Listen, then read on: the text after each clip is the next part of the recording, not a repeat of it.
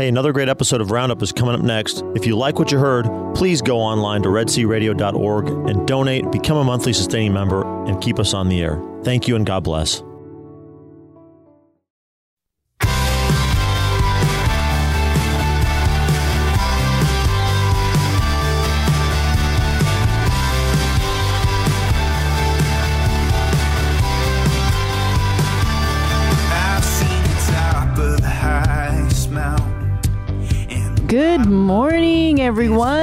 You are listening to KEDC, and this is Red Sea Roundup.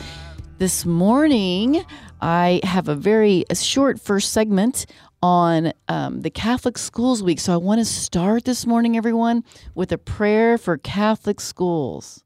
In the name of the Father, and the Son, and the Holy Spirit, amen. O gracious and loving God, we ask for your blessing upon all Catholic school communities, but especially St. Joseph Catholic School. May our students be receptive learners.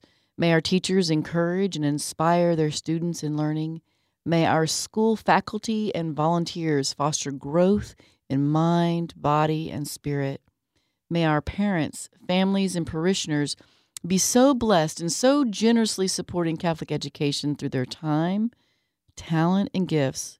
May the power of Jesus' presence in the celebration of the Eucharist strengthen our faith community so that we may that we can truly give you glory, praise, and honor through our Catholic school education. St. Joseph, pray for us. Amen. Well, I want to say our listeners are through all throughout not only the Brazos Valley but also in the Waco area. And um, I was so excited too. I don't know you see what Father Ryan Higdon, who you know is was at St. Joseph for a while. Now he's over at Bishop Reicher, and he is moving and shaking with a whole program that incorporates with a, a partnership with UD. Very exciting stuff over there in Waco. So I'm glad to talk about that a second as well. But I have today in our local community Stephanie Rayburn and Amy Lavender. So, you guys tell us what you do. So, Stephanie, you start. And uh, Stephanie is a friend. She was a friend first because her daughter and my daughter are both in class together. And she uh, took on the challenge of service as assistant principal. Stephanie, please go ahead and tell us. Well, good morning. Um, my name is Stephanie Rayburn, and I'm the assistant principal at the secondary campus, which houses both the junior high, grades six through eight and the high school n- grades 9 through 12. Good morning, Mrs. Marvin. Good morning, Mrs. Lavender. I'm Amy Lavender, and I'm the assistant principal of the elementary campus, which is our pre K four year olds all the way to fifth grade.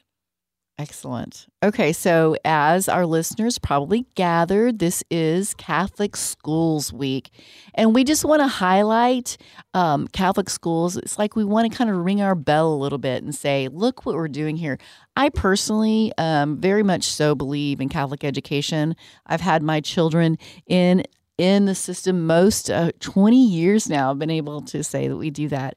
And at the end of the day, uh, my my love of the sacraments and wanting to pass that on my kids is a major reason to have them in school.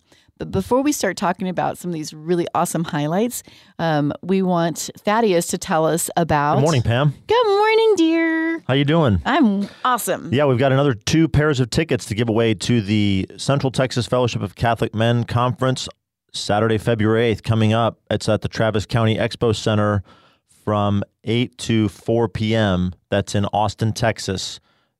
Dr. Edward Sri, Curtis Martin, the founders of Focus, they are going to be the keynote speakers. There's also going to be a few other local speakers. Please, please go. Please, uh, please come. We've got two tickets for you. Call in at 855 683 7332 at 85 Love Red Sea. You can talk to our lovely and talented administrative coordinator, Caitlin, Caitlin Brightwell. Brightwell. She will get you all fixed up. So the first first two people to call in each get a pair of tickets. We'll be announcing that throughout the show today. Yes. Back to Building- Catholic Schools Week. building holy men in the in our community, Indeed. right? Okay. And Catholic Schools Week. So we're back to that. And again, I was just saying that part of the reason I have my children in Catholic schools is because I love the integration of the faith and Jesus being at the center. But he's at the center in so many more ways. And so let's talk about um, the sacraments in the course of a day. Stephanie, let's start with you.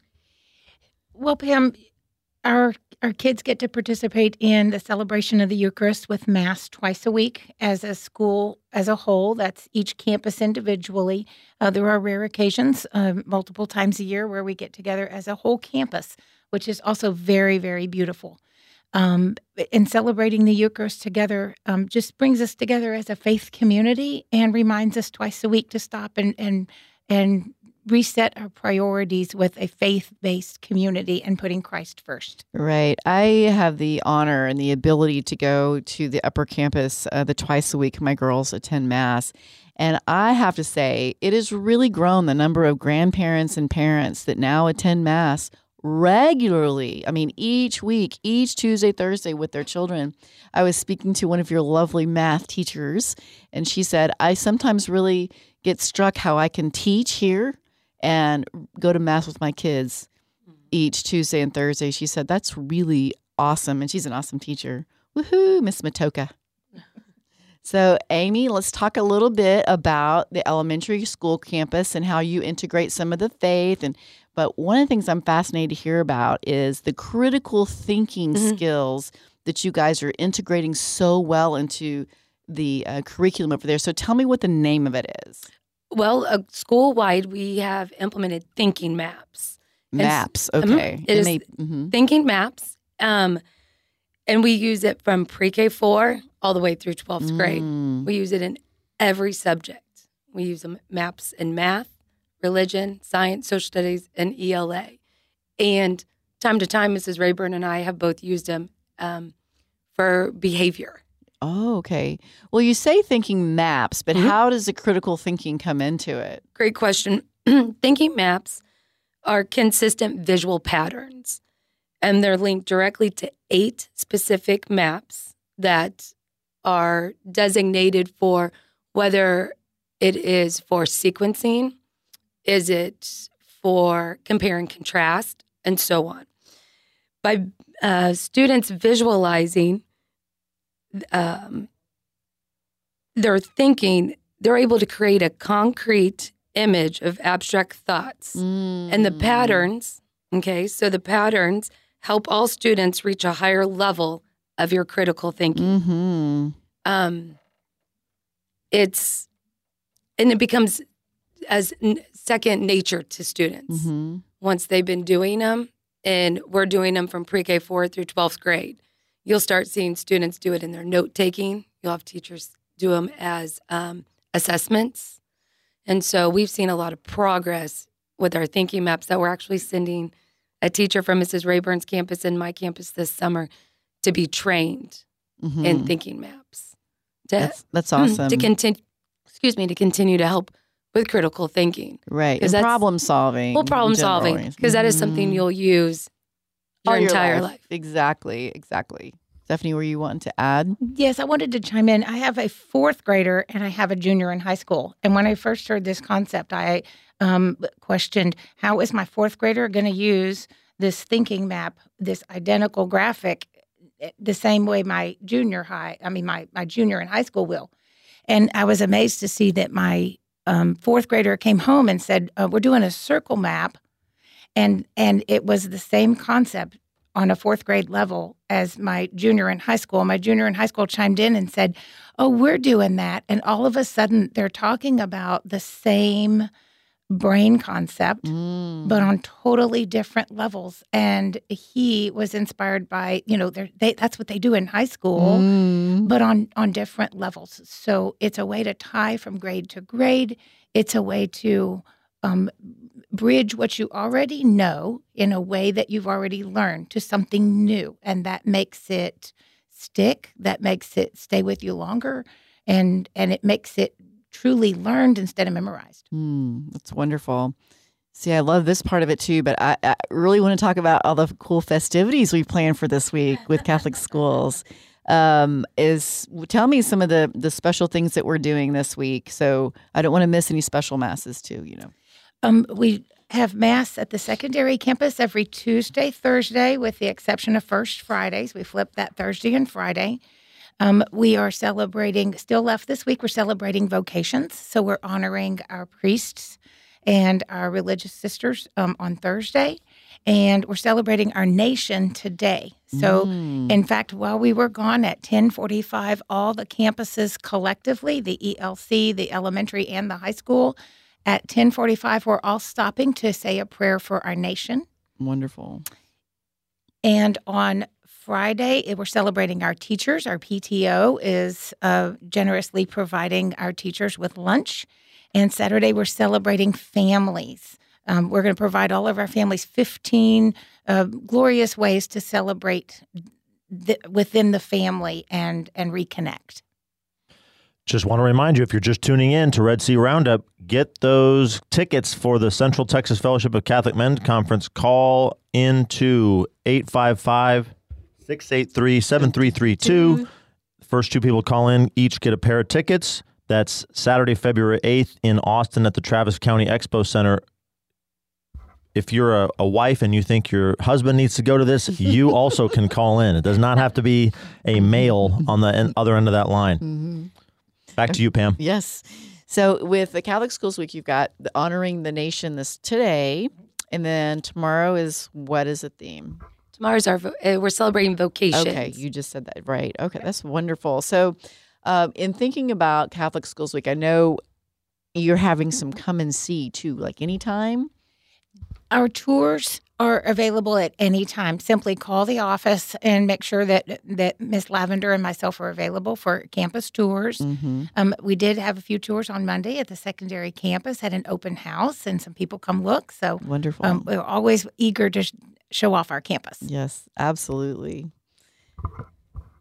On a little side note, today is also the hundredth day of school. Oh, very And fun. So yes, So you can't see, but Amy is wearing a headband, you know, with the wiggly, wiggly antennas that say 100 days. So, and 100 days of coffee on her t-shirt. That's awesome. Okay. yes, and so our students in pre-K and kindergarten are doing a big celebration today, and then the rest of the school made a tree of a hundred things they love about St. Joseph Catholic School. hmm Well, speaking of things I love about St. Joseph School, that's new from when I had my older children on campus who are 23, 5, and 8. Oh my gosh, I can't believe that.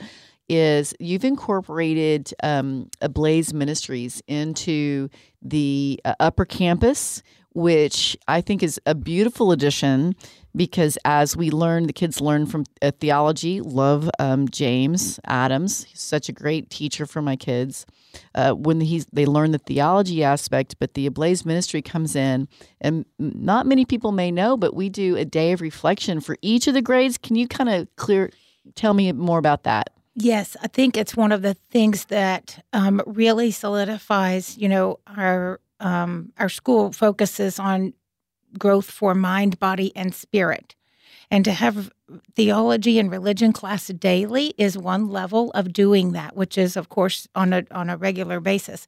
But with Ablaze Ministries and Campus Ministry, we've been able to offer each grade level throughout the year has their own day of retreat where they they come to school. It's a required day, expected to be there, and they put all academics aside and they have Mm. religion like a weekend retreat just within the day. Right, right. We also have junior high days of reflection where they can bond, you know, between grades and the high school days of reflection and some things that they do throughout those days to bond and to learn more about uh, God and deepen their faith are um, they play some games, uh, they'll have adoration, they'll have praise and worship, and they can uh, do the Eucharist. Yeah, so I- actually was invited to volunteer one day, and it was my favorite day of reflection. We took the kids out to Lake Bryan and we hiked and we prayed and we hiked some more. And it was absolutely beautiful. And my kids, my older children says, Oh my gosh, mom, I wish they had had that when I was in school because it's really quite beautiful. I can see a difference in the faith because I'm teaching it at home, but when they see these young people that are there constantly, when I say that, the Ablaze ministers who are college age or just right out of college, except for Taylor Schroll. but I want to just thank both both of you for coming, and we'll be praying for Catholic schools in our whole region. And come back again next year. All right. Thank you for having All us. Pam. Well, Thank you. ha- hang on. After the break, we're going to be speaking with Thaddeus. Mark Brumley of Ignatius Press.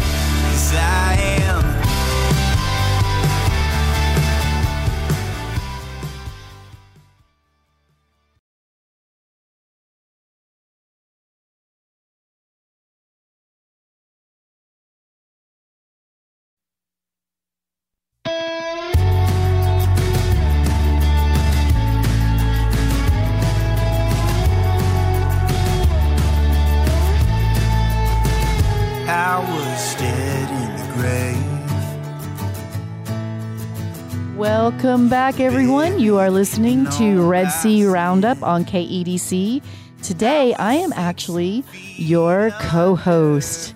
I am going to be turning over the mic as the lead interviewer today to my dear friend and uh, comrade, Thaddeus Romansky.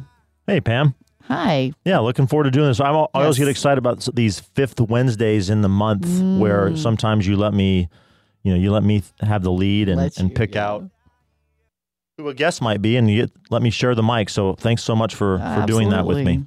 Yeah, today we've got Mark Brumley with Ignatius Press. Uh, welcome back, Red Sea Radio listeners. Remember, you're listening to Red Sea Catholic Radio on 88.5 FM, KEDC in the Brazos Valley, 98.3 KYAR in Central Texas, and 107.9 KINF LP in Palestine, Texas. And uh, yeah, this morning we're going to be talking about the last installment in a trilogy. No, don't worry. We're not going to be reviewing The Rise of Skywalker, everyone. We're not going to put you through that. Um, but we are speaking, like I said this morning, with Mark Brumley, editor in chief of Ignatius Press. Good morning, Mark. Thanks for being with us. I'm happy to be with you. Um, you're going to talk to us about an important book that debuted toward the end of last year, and that's Robert Cardinal Sarah's The Day Is Now Far Spent. Um, I do actually think that all the, the Sturm and Drang around uh, the current Star Wars trilogy is kind of relevant to the book. Hang on, bear with me. Uh, I think a large portion of the the fans they see kind of see this new trilogy as a corruption of the original vision, and they point out that the story and the character choices are they don't have beauty. There's not this sense of trans- transcendence and wonder like the original stories. Um, where do you come down on that, Mark? What are your thoughts on that kind of a knuckleball of a question to start the interview off? Any thoughts? Well, uh, of course, I like The Mandalorian, you know. I've heard good things about that. Yeah. yeah. Um, the Star Wars analogy. Well, I mean, I, I, I certainly think that um, uh, we live in a time where there is a sort of uh, diminution or a decline in uh, faith that's happening at the exact same time there is a resurgence, and, and not just talking about different regions of the world, Mhm. that's operative as well, but uh, even within the same society. So, you know, in a lot of ways, we're dealing with controversies, priestly uh, sexual abuse controversies in this country.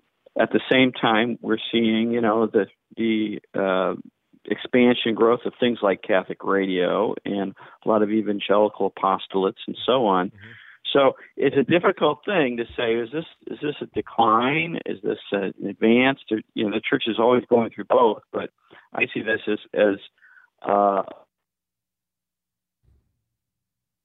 in the in the Catholic understanding of things. You, in order to have renewal, you always have to have first repentance, and you have to have the the Holy Spirit convicting us of our sin and our turning to Him uh, for deliverance and renewal and regeneration and reform and all that. So that's how I see it now. Now, how this compares to Star Wars movies? Hmm. Well, um, I'm not quite sure, but I will say this: you know, the Rise of Skywalker. I liked out of the of the three recent trilogies, I liked the Rise of Skywalker the best. I, I had my critique of different features in it, um, but uh, I you know, but of course, my expectations have were uh, um, deeply lowered Mhm. uh, when this last trilogy started. So uh, I, after having seen the first of the new trilogy and lowering my expectations practically to the floor, it didn't take too much, too much to go above that. And I think that we could pl- apply that in the church too. Maybe we, we uh, we've been through so much horrible stuff in the in the Catholic Church in recent years Mm. that uh, we're desperate for signs of renewal and vitality. And but they're there. So Yeah. Did I do a good job of linking those two? I think you. I think you did a, did a marvelous job, considering that, like I said, I threw kind of a knuckleball question at you. So thank thank you for that. And now, um, before I come back to you, I want to again remind our listeners you can call in to our administrative coordinator and get those pair of uh, tickets to the Central Texas Fellowship of Catholic Men's Conference, Saturday, February eighth in Austin. Call in uh, 855 683 7332. That's 85 Love Red Sea. Do that right now. Mark, tell us a little bit more about yourself and tell us about uh, Ignatius Press for our listeners who may not know about either of you or Ignatius Press. Well, Ignatius Press was, was founded about 41, 42 years ago uh, by Father Joseph Fessio. He's still our editor, and we, we uh, you know, we're happy to be working with him. And he's still going at uh, 79. He's uh, amazing, amazing man. um, I had no idea he was of that age. He looks uh, so so youthful and vibrant. Yeah, well, and, and you know, uh, obviously, uh, he's uh, like anybody, older older gentleman. You know, he has his his moments, but uh, for the most part, I mean, he's full of energy and always doing new projects. It, Mhm. It's not like he's sitting around twiddling his thumbs. I mean, he works at Ignatius Press during the week, and on the weekends, he usually goes up to our retreat house up north of uh, San Francisco, where he planted a vineyard, grows grapes, and makes wine. So. Um, Oh, nice. He's not, uh, you know, uh, we, we use the title of this book, The Day is Now Far Spent, the idea that the day is coming to a, a conclusion. Well, he's not, his day is not concluding yet. So Right. that's, that's Father. I've been with Ignatius Press now for, you know, a quarter of a century and um, love it. I love getting to uh, publish so many great Catholic writers and serve the church through uh, publications and the other things we do. We're involved with other projects like Catholic World Report and Homiletic & Pastoral Review on, are online magazines. But uh, in addition to that, we are partners with um, the Augustine Institute on a number of things, including um, the FORMED digital platform, which is a great uh, evangelizi- evangelization and catechizing effort. Uh, digital platform providing, you know, top of the line Catholic instructional materials, movies, ebooks, audio, things of that sort. And I think we have, I don't know, I can't keep track, uh, you know, probably 30 different apostolates, maybe more than that, that we're working with uh, on FORMED. So it really is a, um, a team effort in an age when so many Catholic apostolates, I don't want to scandalize anybody, but, you know, there's a lot of sort of competition and there can be collaborative and, you know, Catholic competition in a good way Mhm. but sometimes there's uh, competition that is not so good. And it's great to see all these different apostolates come together uh, through FORMED. Anyway, I'm, I'm rambling. Real quickly, mention uh, Catholic World Report. That's still associated with uh, Ignatius, is it not? Yeah, it's it's our, our our online news Catholic news magazine. Uh, it's edited by Carl Olson, who is also one of our uh, Ignatius Press best-selling authors, and uh, Catherine Harmon is the managing editor. And, and they, you know, we we have weekly, you know, we have news, uh, daily news. I should say weekly. It's actually daily news of interest to Catholics and others, and and good commentary and analysis, book reviews, movie reviews, the whole Mhm. nine yards. People who are interested can go to CatholicWorldReport.com, CatholicWorldReport.com, and check us out. It's one of my favorite landing spots. So so kudos on on that as well. And uh, where can they find Ignatius on the web? Is it ignatius.com? It's Ignatius.com. That's Okay. I G N A T I U S, Ignatius.com. Okay, well, like I said, if you're just tuning in, we have Mark Brumley from Ignatius Press to talk about a book that came out at the end of 2019. The day is now far spent. It uh, I mentioned that it uh, is the it's a part of a trilogy, the latest in a trilogy. Uh, the first book was God or Nothing, followed by The Power of Silence. Now we have The Day is Now Far Spent. Mark, can you talk a little bit about how this book maybe carries on some of the themes in the first two books, and also what does it um, what does it bring out that's maybe new? Well, Chris, the first book is really about, uh, in a lot of ways, about Cardinal Sarah's background uh, as an African bishop and the the spiritual insights that came about through, uh, you know, his his life story and his encounter uh, with the faith and spreading the faith.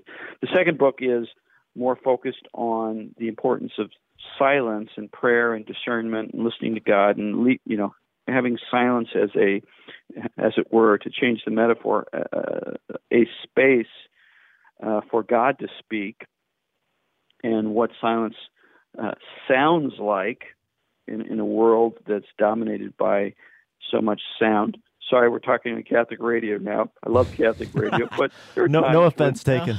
Uh, we've actually done a piece on uh, that book as well. We had a, a consecrated or, or, nun from the Apostles' Interior Life come and talk about her review of the power of silence, which is really excellent yeah. for reflection. And again, yeah, Mark, that's my lovely co-host Pam Marvin. Hello. Hi, Pam.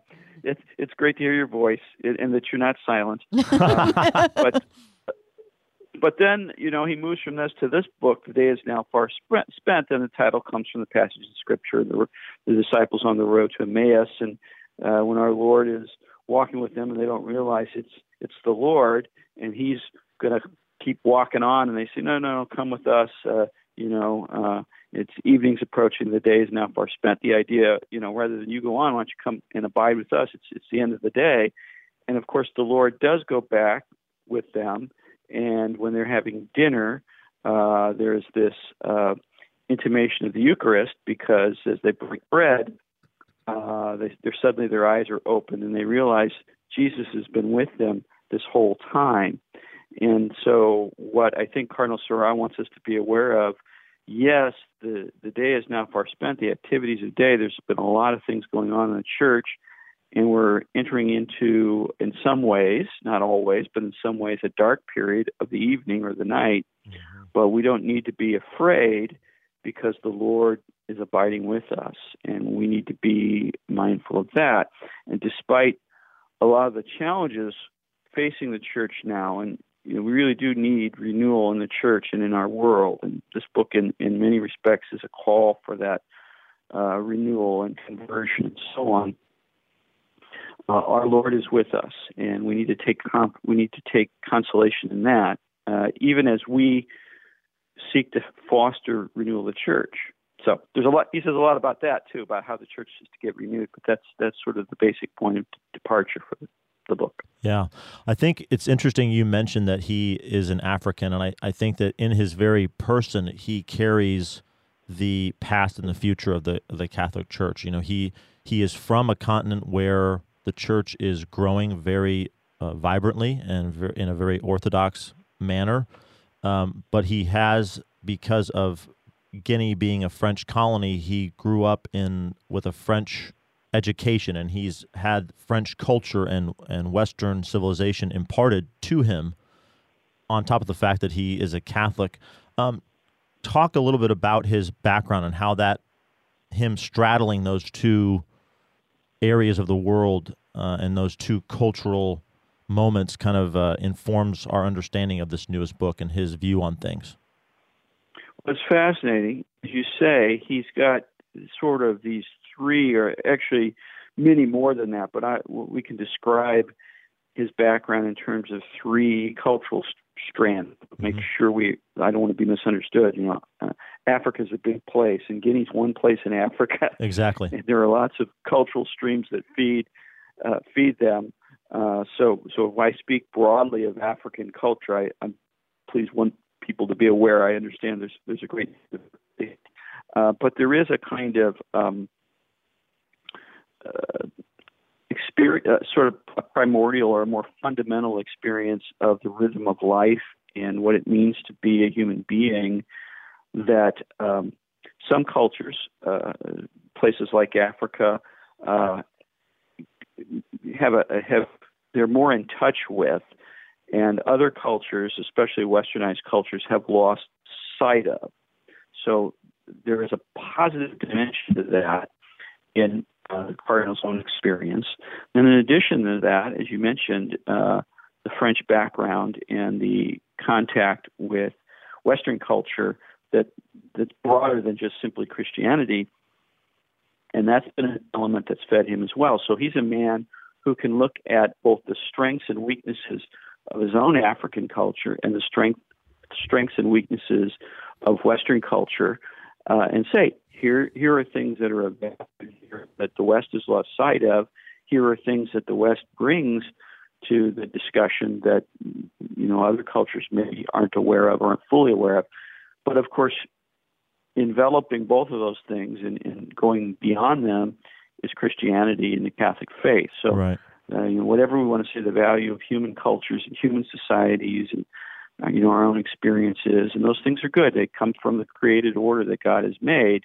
Nevertheless, they've been affected by human sin, and so there's a distortion of the of the goodness of God. And the message of the Lord, the message of Christ, Christianity, and Catholic Christianity, the fullness of Christian Christian faith, as we believe it is, uh, takes what's what's good and positive in the human cultures, but also um, you know seeks to to bring about conversion as we cling to things in our culture and our way way of life that are actually contrary to our, our true purpose and fulfillment in God. And so, what's fascinating me, many things fascinating to, to me about Cardinal Sarah, but one of the things is how he brings these various elements together. So he is Yes. in many ways uh, traditional, but at the same time, he's a he's a man of the Second Vatican Council. He is, in many respects, uh, uh, you know, expressive of his Guinean origins and African culture. At the same time, he's, who knows the Western tradition very, very well. So uh, he brings these things all together in just a fascinating mix. He is not against institutional reforms and changes in the church. He certainly uh, doesn't think those are bad things. He's all for them. But at the same time, he calls us to what is the foundation of improvement, reform in the church, which is personal conversion. So Right. I, I just I just love reading him, and I find him so spiritually beneficial to me. Yes, and then um, what about Monsieur Diat? What talk talk to us a little bit about him, and especially how did they develop this close, trusted relationship? Well, Diat is a French journalist, um, and uh, he's over the years he's he's come to know Cardinal Sarah, and, and is actually in a certain way a kind of co-author of, of the, the books of this trilogy, because the books are based upon uh, Diat's interviewing uh, Cardinal Sarah, and so you know he, he brings uh, he's more than just uh, an also ran. He brings a you know contributive element to shaping the narrative of these books. Yes. I, I should also mention he's one of our authors now. We published a book of his, Time to Die, uh, last fall, uh, shortly before this book came out, uh, Day is Now Far Spent, in which he talks about uh, his experience uh, his with with with monks and the preparation for death. You know, and Mm. we often in our society don't want to think about death, uh, but we have to because we're all going to die, and we can have a morbid fixation on it. But that's not what we're talking about here. When we talk about a time to die, the idea is to prepare, do the things that we need to do uh, to live our lives in such a way that we're prepared for moving beyond, which is what death is. That's right. That's right. We're, we're reminding you that we're talking with Mark Brumley here on Red Sea Roundup this morning. You're listening on 88.5 FM in Brazos Valley, 98.3 in Central Texas, 107.9 in Palestine, Texas. I Want to also ask you to call in 85 Love Red Sea 855 683 7332. Get a pair of tickets to the Central Texas Fellowship of Catholic Men's Conference. Curtis Martin and Dr. Edward Sri, both of the Augustine Institute, who have a collaboration with Ignatius Press, as we were saying, they're going to be headlining that event. That is on Saturday, February 8th. Don't miss out. Ladies, call in and get your husband's boyfriend, fiance, little early Valentine's present. 85 Love Red Sea. Pam, Yes, Mark. I want to point out to our listeners the way this book was set up because it, it just the, the progression of it's quite beautiful. So it's actually set up in about um, four parts. First being spiritual and religious collapse. Part two, man belittled, which I thought was very interesting because um, I think at the crux of so much of our, our crisis as a people is the lack of human dignity, which Cardinal Sarah really comes closer. So if you want to speak on uh, kind of that part too, this this collapse of, of the human dignity of a person that he kind of references in this area. Well, it's I I it's a fascinating topic, and of course, there's a lot we can say. Um, on the one hand, we live in an age where we exalt uh, humanity. You know, we talk about human rights. We talk about use the language of human autonomy, and I should have the right to do what I want to do, and and we we really emphasized uh, the freedom of the individual and so on. So that sounds like, hey, we're fixated. We we have this, uh, it, you know, this great love for humanity. But in point of fact, as uh, Diat emphasizes at the outset, there's really uh, a contempt for humanity. There's modern, what he calls the modern hatred of man, mm. and that's because when we don't understand ourselves as uh, properly related to God, we don't see ourselves as coming from God, we don't mm. see ourselves as children of God.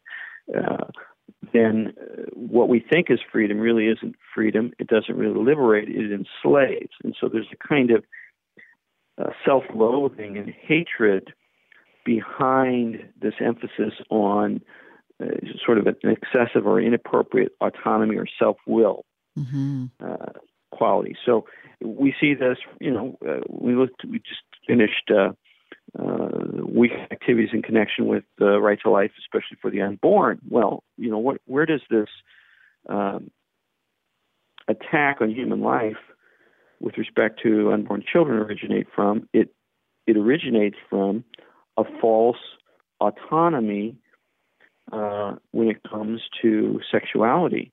So we say, well, you know, women should have a right to do with their bodies what they want to do, and their their sexual reproductive rights and so on and that's looked at in isolation from the value, the inherent dignity of unborn human life. So, this whole section that you call attention to in the book looks at this paradox, this contradiction. On the one hand, we profess to uh, affirm human dignity, but on the other hand, how we actually live and things, so many of the things we do undercuts that dignity. Uh, and similarly, with respect to the relationship of men and women, uh, we suppose, supposedly affirming the dignity of women in, in the modern context of talking about human equality, but yet many of the things we do wind up devaluing and exploiting women. Indeed. And in part three, it goes on to talk about the fall of truth, moral decadence, and political bad habits. But the, the one chapter that really stuck out to me um, which kind of relates. Uh, my show in general, I like to talk about human formation, like to to have our re, our, our, listeners walk away with um, nuggets about virtue. And in, in the chapter twelve, the deceptive seductions of supposedly emancipated life is exactly still on this theme that we're talking about. Is kind of the big lie I think that Satan has. Uh, has bought us that we are separate from God, and that we, in some cases, you see this um, the big new age movement of being we are God ourselves. Um, but again, if we start to talk about the deceptive seductions and uh, supposedly, I like the way he said that, a supposedly emancipated life. If you could just take a second and kind of kind of clarify for our audiences what he's getting at there. Well, you know, he, he you mentioned the supposedly emancipated life. He's got this other uh, kind of qualification uh, in this chapter is the so-called developed societies. You know, um, mm-hmm. we're supposedly developed here, you know, in the West and in, you know, North America and, and in Europe, uh, but in many ways we're undeveloped or underdeveloped. You know, um, Teresa used to talk about the spiritual poverty of the West, um, and, and, he, and Cardinal Sarah talks about that as well. He says in the so-called developed societies, the moral and spiritual poverty is immense. Partying becomes the only means of forgetting the nothingness into which individuals have fallen. So, this idea that we're liberated from the constraints of morality, we can make up our own minds about what's right and wrong, We don't have to sort of conform our lives to an objective moral standard. Uh, we decide what that moral standard is for ourselves. We find that although it sounds good, it sounds like we're being liberated. We wind up, you know, not emancipated but addicted. You know, we become mm-hmm. slaves. So whether mm-hmm. it's it's alcohol or drugs or uh, you know pornography, inappropriate or too much pornography, consumption of, uh, of media too much, uh, you know, untempered desire for pleasure and other forms of gratification, pursuit of money, power, all these kinds of things. Um, these are all distortions of things that God gave us, things that are basically good, but because we have bought into a distorted notion, a false notion of freedom or emancipation, we wind up enslaved.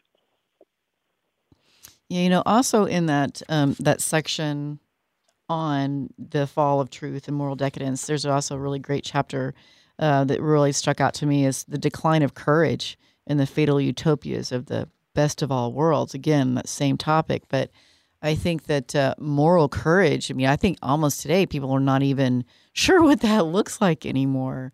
Um, if you could talk a little bit on what that kind of courage that he speaks well, of here. Well, there's this there's this great line uh, here. He says, "Courage does not work without a genuine interior strength."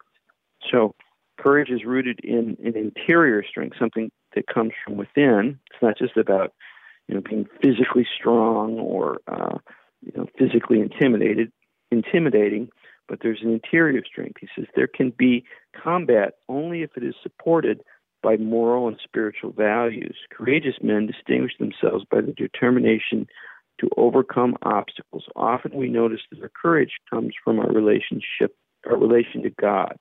Heaven makes heroes. That's an important point. Again, our determination to live well and to serve others and to be courageous in that sense, being heroes of our own story, as it were. All of that is dependent upon our right relationship with God and, and what's going on in our interior life. And if we don't cultivate that interior life through prayer, we shouldn't be surprised that we find ourselves in situations in life where we're con- constantly uh, compromising uh, the integrity of our values and our commitments. And that's really what's going on in many ways in our society and even in our church.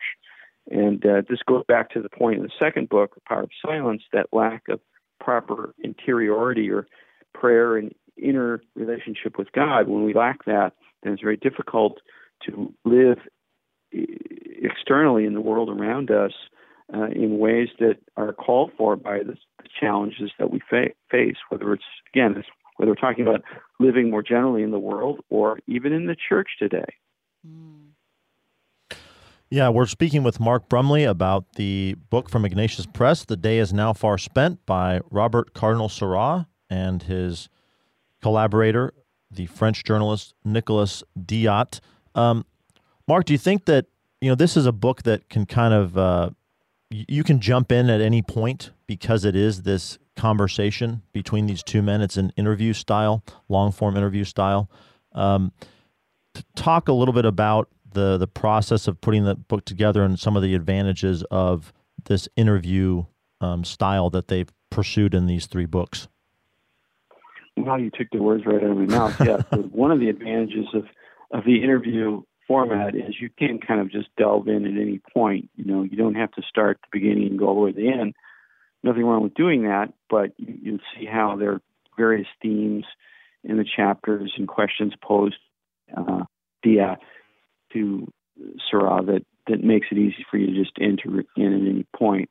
Um, also, the fact that there's just such an array of topics that they that they cover in modern life. You know, everything from ecology to politics to personal morality to you know uh, how we live in a capitalist society and nature of the human person, how we find salvation, how we pray, all these kinds of things.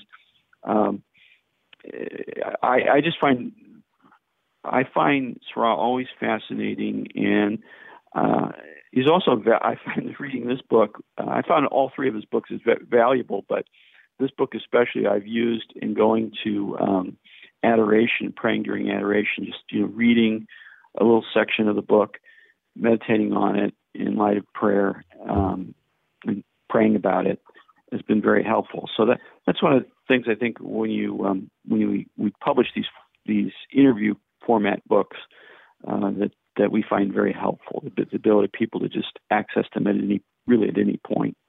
Yeah, one of the things I love about reading him too is I get exposed to a whole other strand of uh, the intellectual tradition, the the French intellectual tradition. So he's you know he's referencing Charles Péguy and Jacques Maritain and Maritain, Pascal. So um, that that's always really refreshing too. You said that there's a number of topics. One of the topics that seems to really be of great great concern to Cardinal Sarah, and he mentions it repeatedly, and it it uh, is almost frightening in the way that he paints it, and that's transhumanism.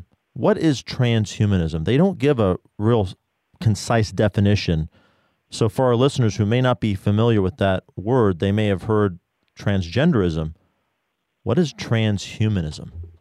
Well, transhumanism is the claim that we can transcend the givenness of human nature through uh, technological means, whether we're talking about um, mechanical technology or biological uh, technology, to, uh, to, to, even to put it to, uh, to, to, describe it in terms of a superior human being is, is misleading because that presupposes that we're talking about uh, human beings and the perfection of, of, human nature. But in point of fact, what we're talking about is uh, a manipulation of the human person as if uh, human beings are, you know, subjects of, of experimentation, uh, like an automobile that can be improved or some other um, device that can be improved. So transhumanism is a claim that that we can uh, create a kind of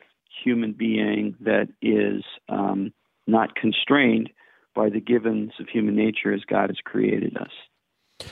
Yes, and he, Cardinal Sarah says specifically, quote, that he says the church is the last rampart against this macabre, suicidal new world ethic.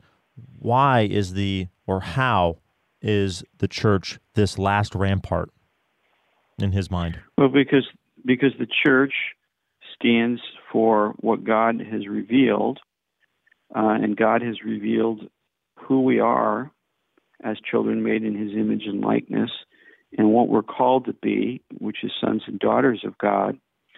And so, because of this original givenness or this giftedness, we might say, um, the church has to, you know, because the church stands for God, the church stands for the goodness that God uh, has expressed in making man, the human person, as he is, and these alternative ideas that would suggest that we can find human fulfillment by altering the human person, contrary to God's purpose, you know, the, the church stands in the way of that. So, um, it's the church that's going to be, you know, it's, it's the, the disciples of Jesus Christ.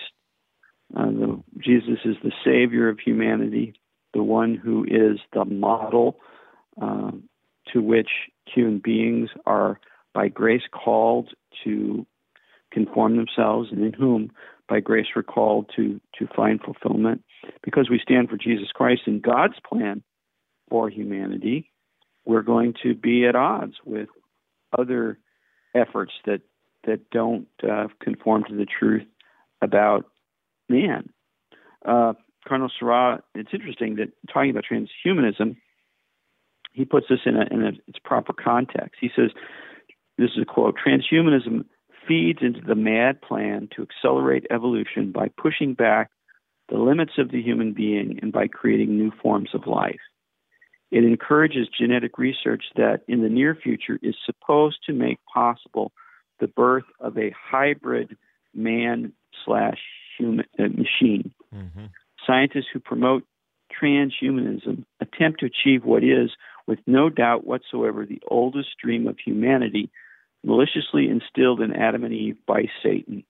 In the Bible, the serpent, in fact, reassures the woman in these terms You will not die, for God knows that when you eat of it, your eyes will be open and you will be like God, knowing good and evil. In other words, Sarah says transhumanism, this isn't really new. This is the old story, the old lie, going back to the garden, where human beings were told that they could be divine in their own terms. And rather than uh, submitting to God and, and receiving uh, the, the life of divine grace from God, they took the matter in their own hands and believed the devil. And as a consequence, sin entered into the world, and we've been suffering through it and causing it ever since. And transhumanism is just the latest in a long line of isms that seek to derail uh, human beings from the calling that God has given us.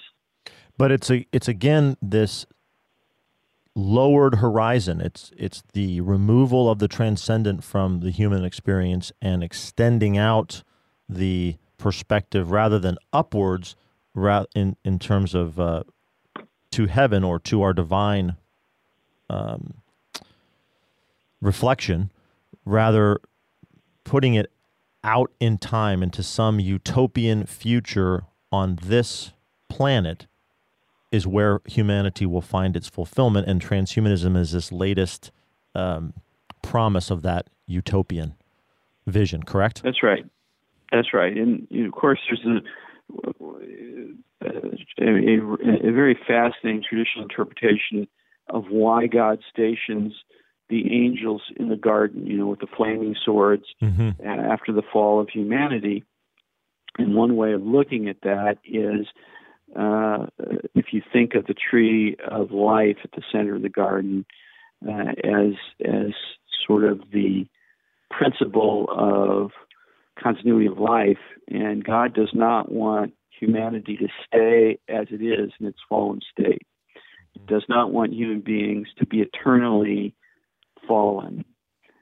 So, part of one way of thinking about this that Sarah uh, develops is that we we can't these various isms, whether it's transhumanism or communism or, or really uh, excessive capitalism that seeks to provide. Uh, Mark, you still created there? limited. Yes, I'm here. Okay. Yeah, the, the, we lost you for a second. To, oh, okay. Things that seek to provide satisfaction in this world the idea of extending that on for eternity, which is really what the various isms do communism or excessive capitalism, uh, transhumanism, and things of that sort really are condemnations to to fallenness, and they are ultimately frustrating and won't fulfill us.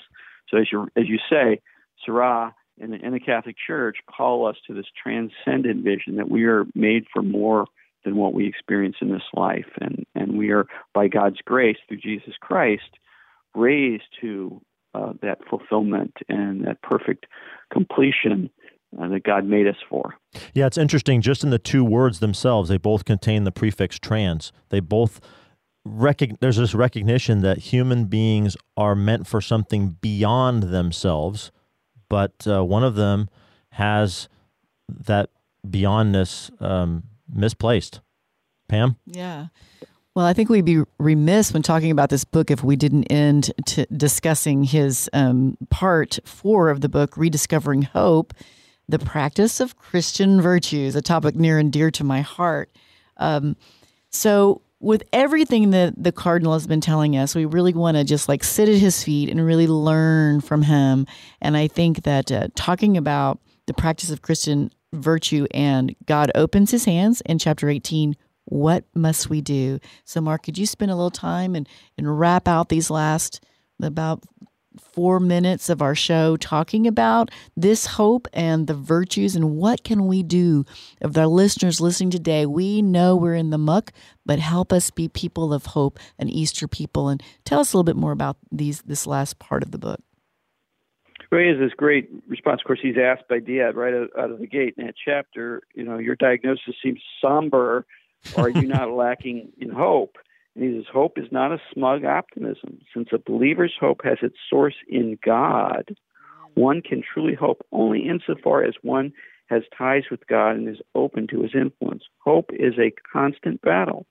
In this battle, in this uh, constant combat, in this combat, the only weapons we wield are prayer, silence, the Word of God, and faith.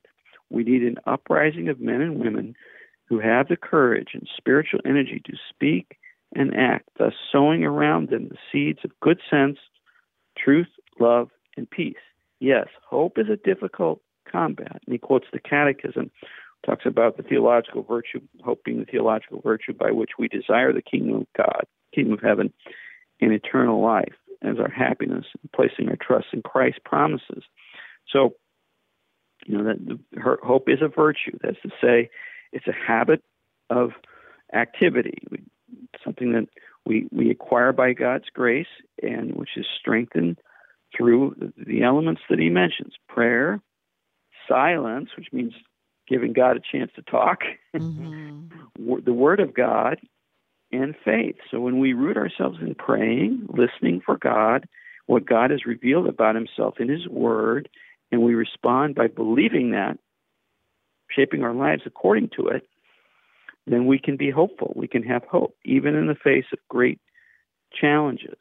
Uh, you get this great line. He says, Christians are peaceful and confident because they know that Christ has already conquered. So that doesn't mean that we don't, uh, you know, deal with problems. As, as Diat points out throughout this whole book, he's looking at problems that confront us, but there's a kind of confidence that we have as a result of the virtue of hope uh, that comes about through prayer in nurturing our understanding of faith in, in our own lives. That confidence that allows us to face the challenges and not feel overwhelmed by them. Well, this has been a really wonderful conversation, Mark. We're under our last minute. Uh, we've talked with Mark Brumley of Ignatius Press. We talked about The Day is Now Far Spent, the last of a trilogy of books by Robert Cardinal Sarah. And as we draw to the end of the program, Mark, if you can hang on the line with us after we go away, but thank you so much for your time this morning. It was very, very profitable. And uh, thank we you for your great service of the of Catholic radio. Oh, you're you're absolutely welcome. Keep us in your prayers, every all of you listeners. Thanks for listening to Red Sea Roundup, and go out and love your neighbor, as Pam Marvin likes to say. we'll see you next time.